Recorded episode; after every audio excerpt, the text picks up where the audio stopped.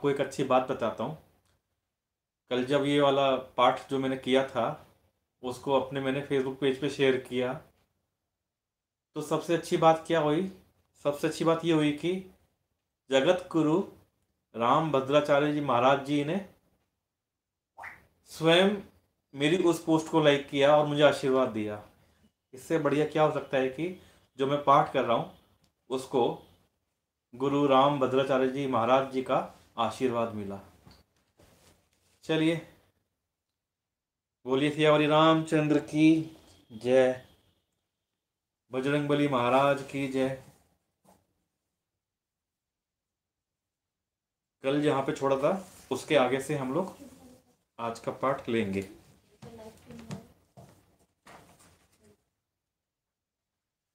कल हमने लिया था, आज मैं, अरे मैं धागा लगाना भूल गया। हाँ, तो कल हमने लिया था 35, 36, 32, 33, 34, 35। आज हम लेंगे 36 और 37 नंबर पेज।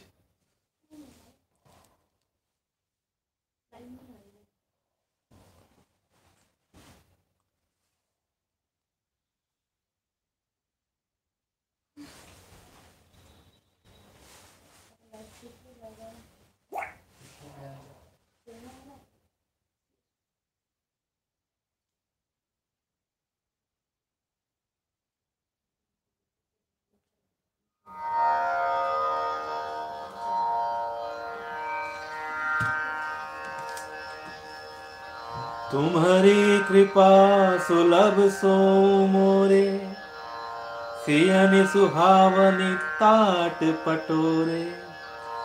परंतु हे कवियों, आपकी कृपा यह बात भी मेरे लिए सुलभ हो सकती है।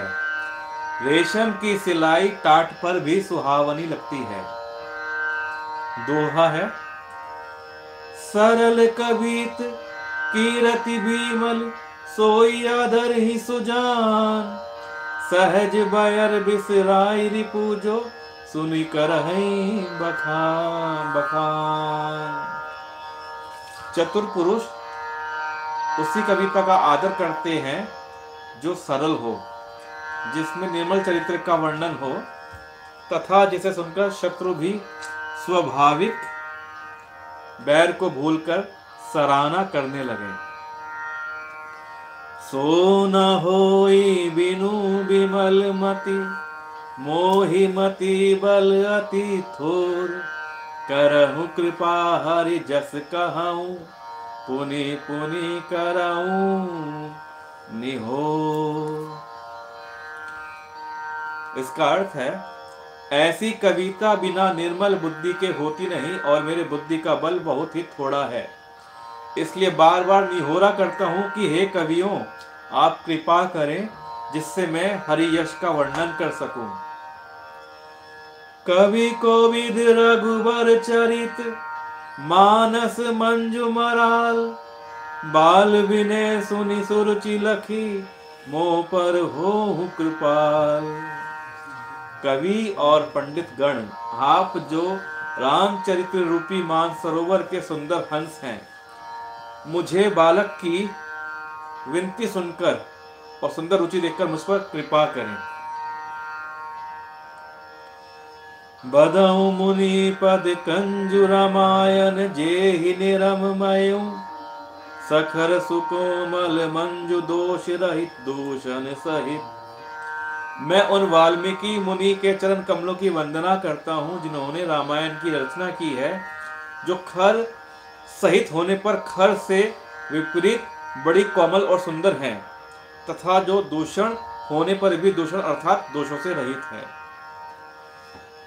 बदाऊं चारियों वेद भव बारिधि बोहित सरिस।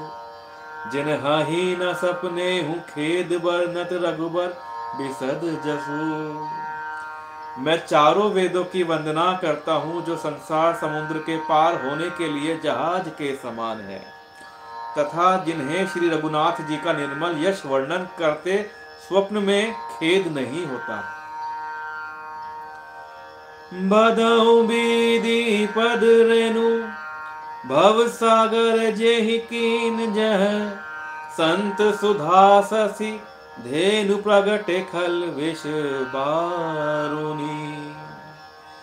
मैं ब्रह्मा जी के चरण रज की वंदना करता हूँ जिन्होंने भव सागर बनाया है, जहाँ से एक और संत रूपी अमृत चंद्रमा और कामधेनु निकले और दूसरी ओर दृष्ट मनुष्य रूपी विष और मदिरा उत्पन्न हुए।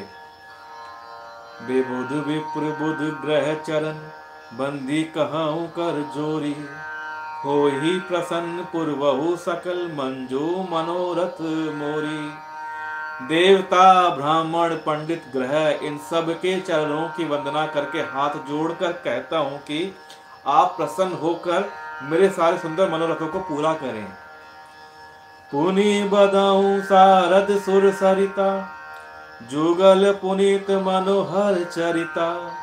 मज्जन पान पाप हर एका, कहत सुनत हर एक विवेका। फिर मैं सरस्वती जी और देव नदी गंगा जी की वंदना करता हूँ। दोनों पवित्र और मनोहर चरित्र वाली हैं। एक गंगा जी स्नान करने और जल पीने से पापों को हरती हैं और दूसरी सरस्वती जी गुण और यश कहने और सुनने से अज्ञान का नाश कर देती हैं। गुरु पितु मात महेश भवानी, प्रणवऊ दीन बंधु दिन दानी। सेवक स्वामी सखा सिय पीके, हित निरूपधि सब विधि तुलसी के। श्री महेश और पार्वती को मैं प्रणाम करता हूँ जो मेरे गुरु और माता पिता हैं, जो दीन बंधु और नित्य दान करने वाले हैं, जो सीतापति श्री रामचंद्र जी के सेवक स्वामी और सखा हैं, तथा मुझ तुलसीदास जी का सब प्रकार से कपट रहित हित करने वाले हैं। कली बिलो की जग हित हर गिरजा, साबर मंत्र जाल जिन सिरजा।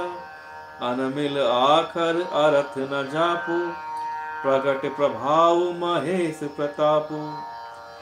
जिन शिव पार्वती ने कलयुग को देखकर जगत के हित के लिए साबर मंत्र समूह की रचना की है, जिन मंत्रों के अक्षर बेमेल है, जिनका ना कोई ठीक अर्थ होता है ना ही जप होता है, तथापि श्री शिव जी के प्रताप से जिनका प्रभाव प्रत्यक्ष है। सोमेश मोहि पर अनुकूला, करिहि कथा मुद मंगल मूला।